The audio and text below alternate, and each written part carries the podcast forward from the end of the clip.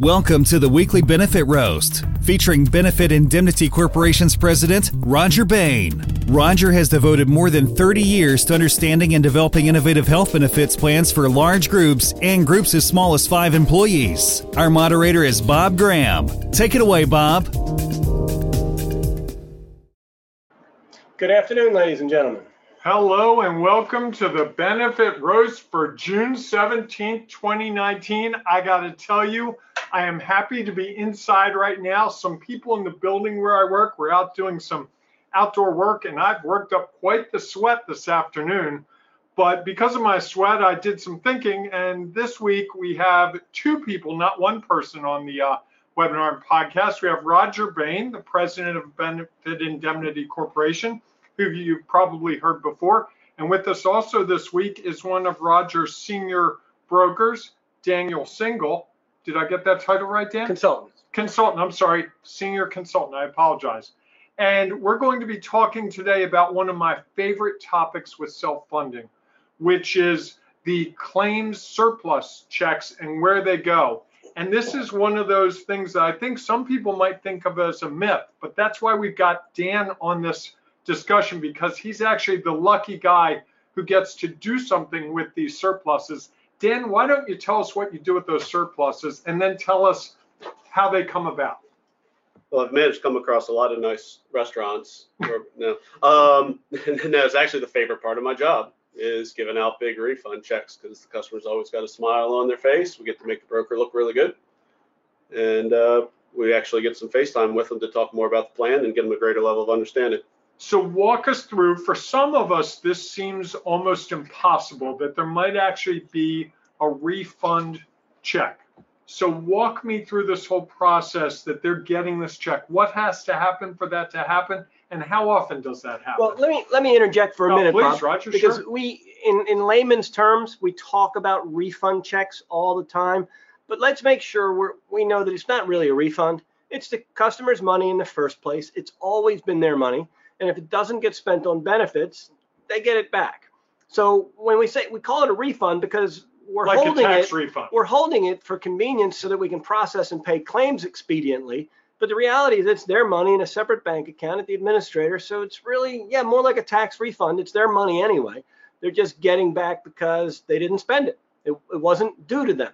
It wasn't a, a liability or cost. Okay, I'm glad you clarified that. How often do they get this this money back? Is that once a year or is that every six months? And what has to happen for that money to come back to someone who's doing self-funded insurance?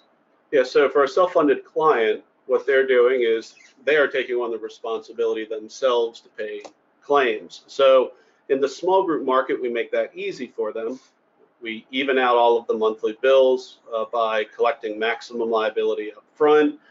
And we put that in a separate bank account, like Rodger was saying, to help pay those claims. So not all the time that money gets spent. Sometimes it does, and that's why we have stop loss insurance, which I'm sure you guys have talked about before in Mhm. different episodes.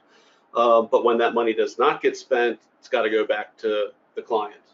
Um, so that happens at the end of the contract year, plus some extra time for runout because doctors usually don't submit claims the instant they see that patient. So we have to give extra time for that. And then once that happens, we compile all our reports to show them how we got to this point, go out, schedule that delivery, and then give it to them. And what percentage of your clients, Dan, are getting a refund each year or a claim surplus check back? Last statistics I saw was a little over half of our groups were getting refund checks back, and I think that represented somewhere in the neighborhood of $600 per member on average. Rodger, is that correct?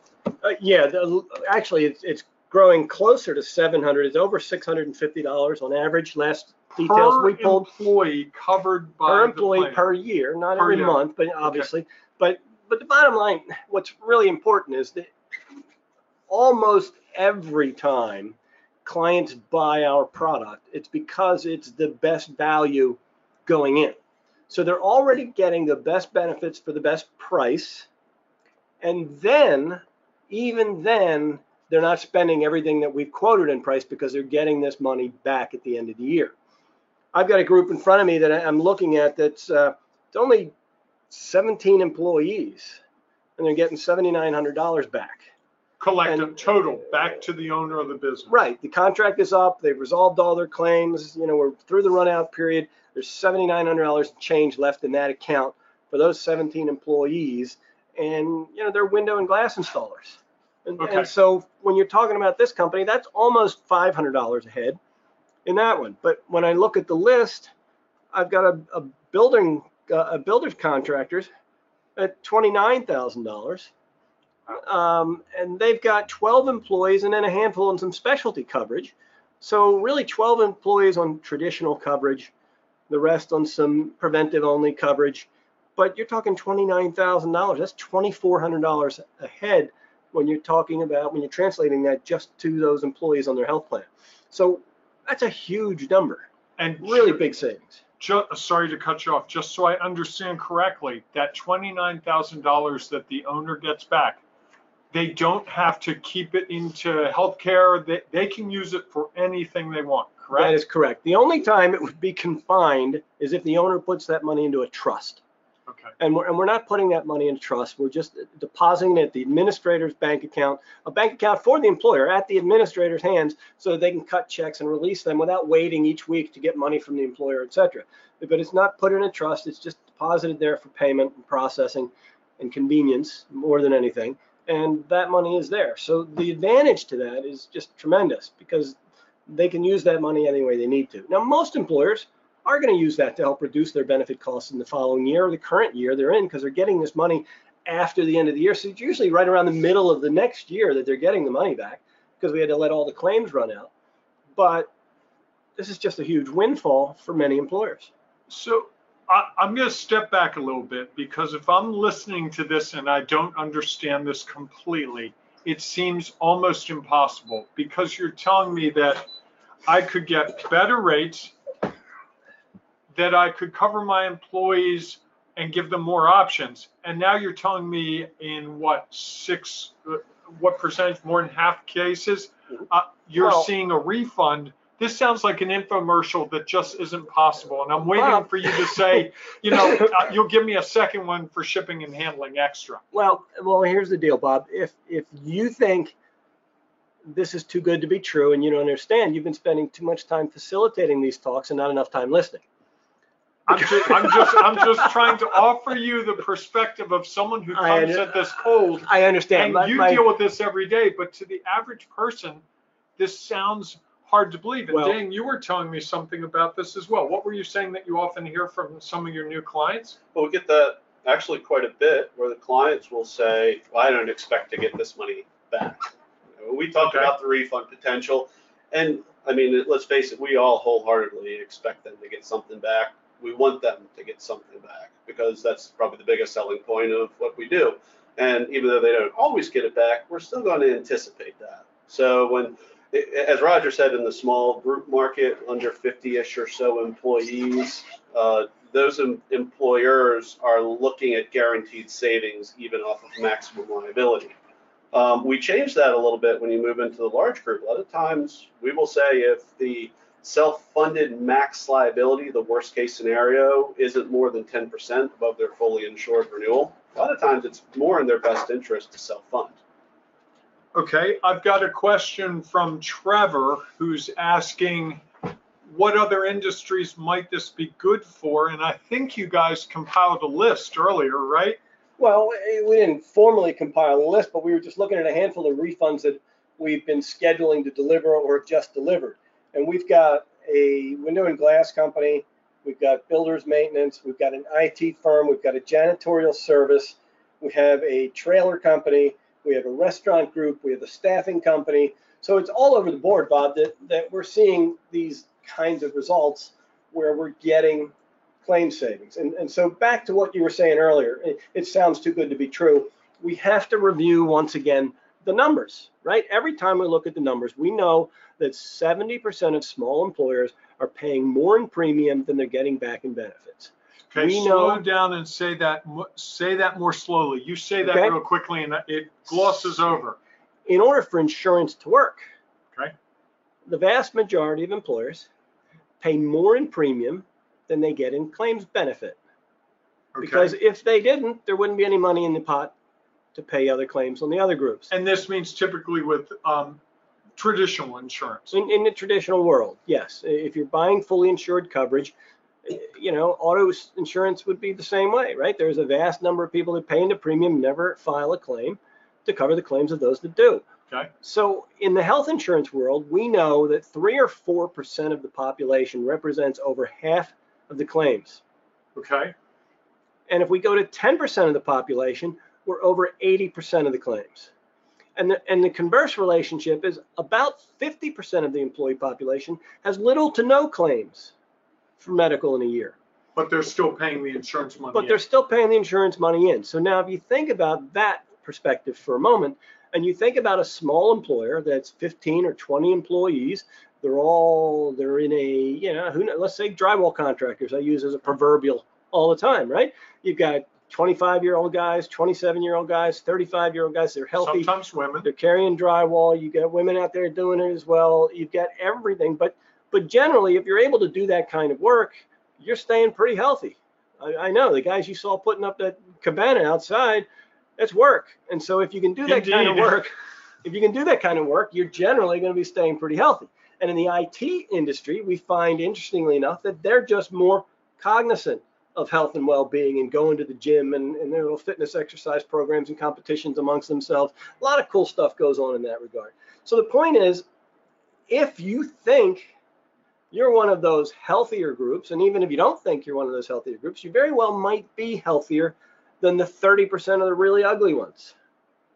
Right? So when you look at that, That's one way to put it. well, when you look at that, you, you just have to realize that there's a lot of money leaving a lot of money on the table, paying to the big insurance carriers and paying for the ACA for their neighbor instead of getting the best value for them and for their employees and for their employees' families.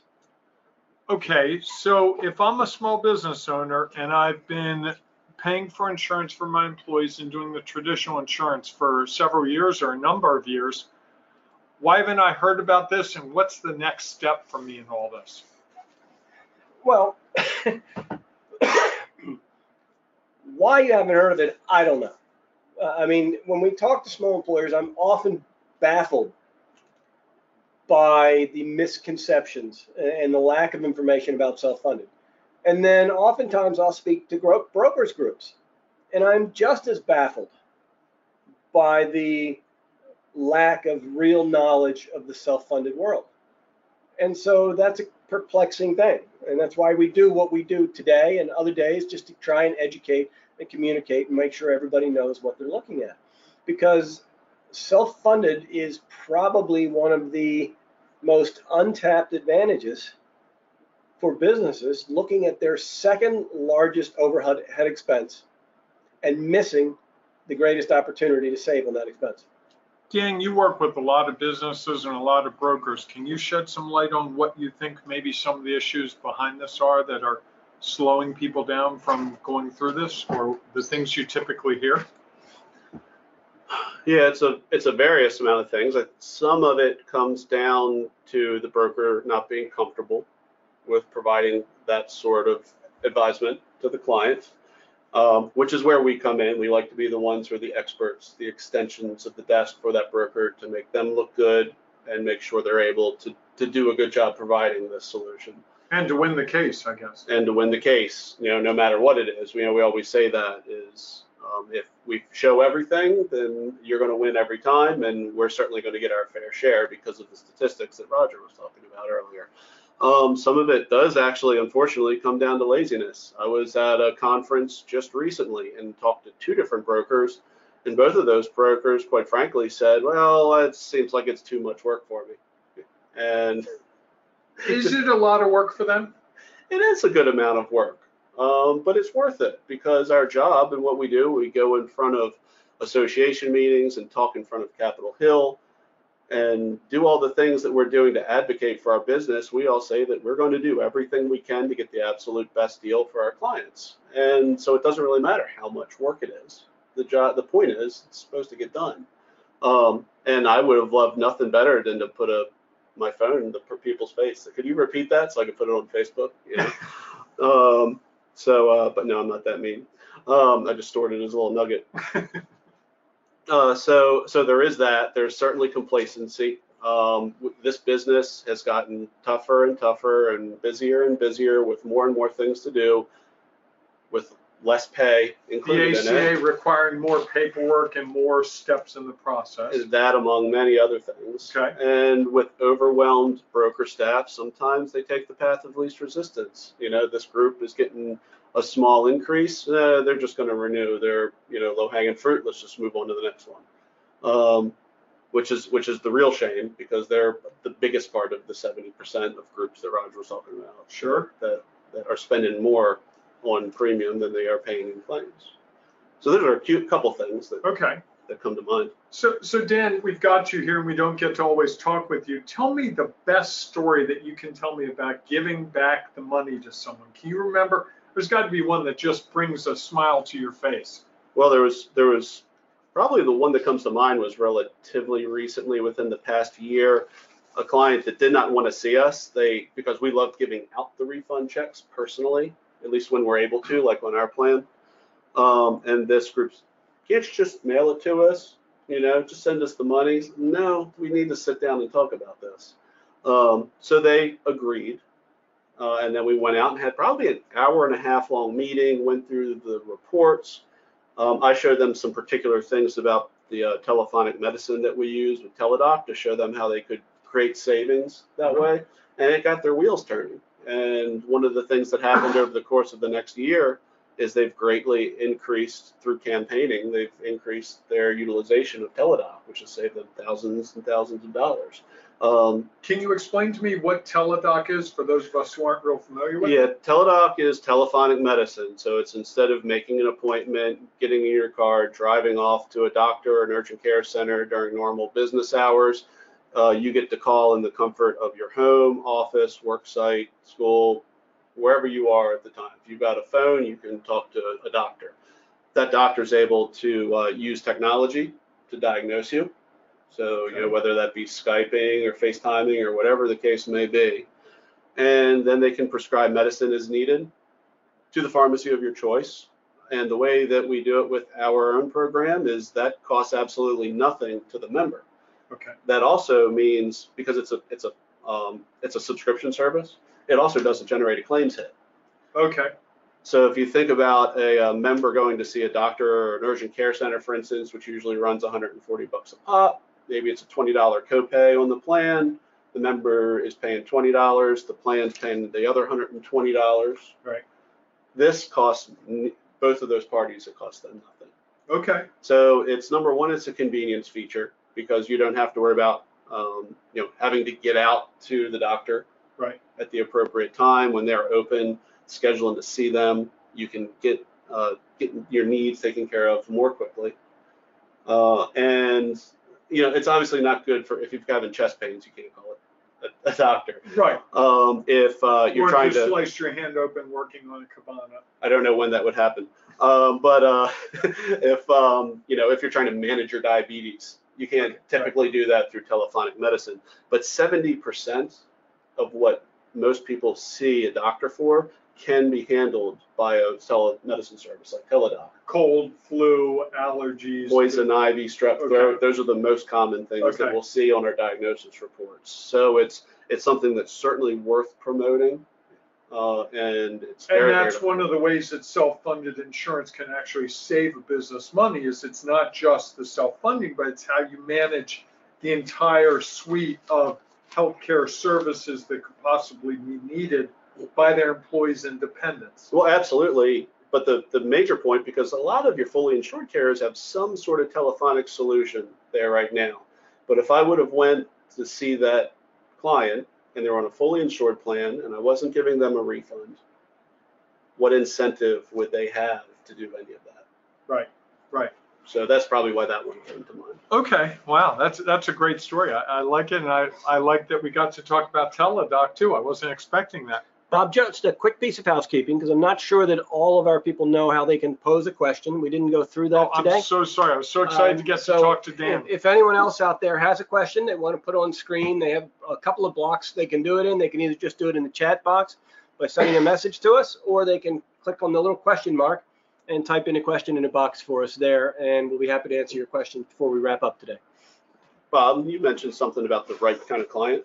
Yes, I did. Thank you, Dan. I wanted to, I wanted, were you about to say something? I was I was going to say exactly that. So please go ahead. Okay, good. Um, so one of the things that when you mentioned that earlier, I was thinking about um, back a long time ago, we used to be really focused on the industry, you know, and we would often tell brokers, look, no offense to any of the doctors or the lawyers that are on this, you know, this particular uh, feed, but um, they tend to not be the best risks. So I tend to tell brokers, let's not create a marketing plan around those.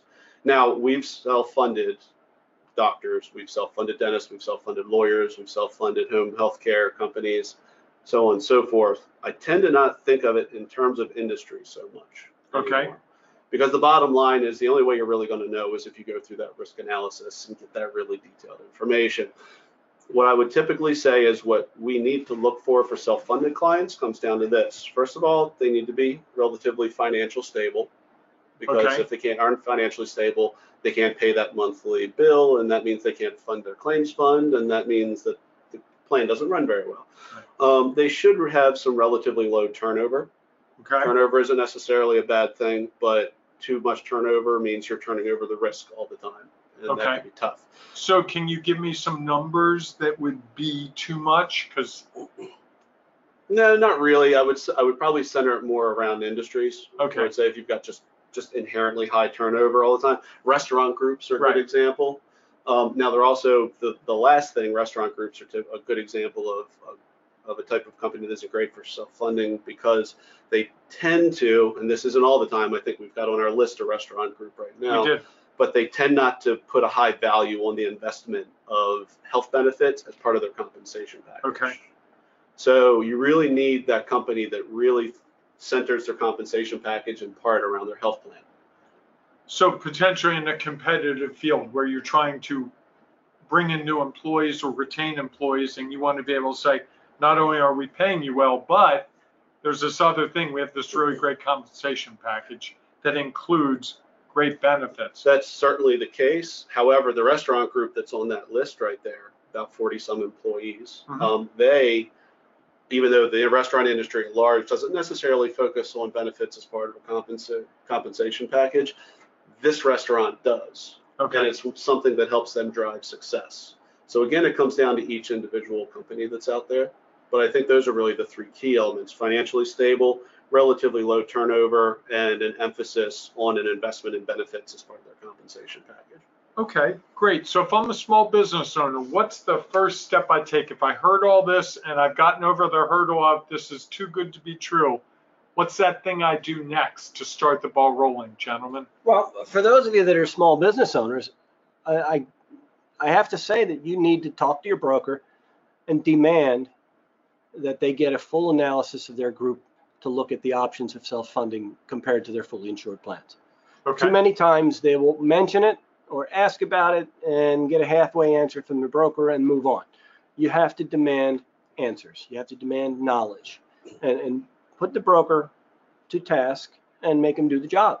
And to the brokers out there, many of you that are on this call are probably already working with us because that's how you know about us and you talk to us, and that's great. But to those brokers that are that are new on the call and haven't worked with us in the past, yeah, that, I know that sounds like harsh talk, but the reality is there's a whole lot of brokers that really aren't doing that job in quoting the full analysis. I spoke to a couple of large agencies and a couple of large broker groups in the last few weeks, and invariably every single time they have a large number of clients and a very very small representation of self-funded in that block. And you know when you're in a market where somewhere between 35% and half of your small groups should be self-funded and you've only got three something's wrong and and so i don't know if it's too much work or they're afraid of it or they don't have the understanding or if it's any combination of that amongst brokers and apathy but it really needs to change because there's too much going on out there and there's too much value to be left on the table.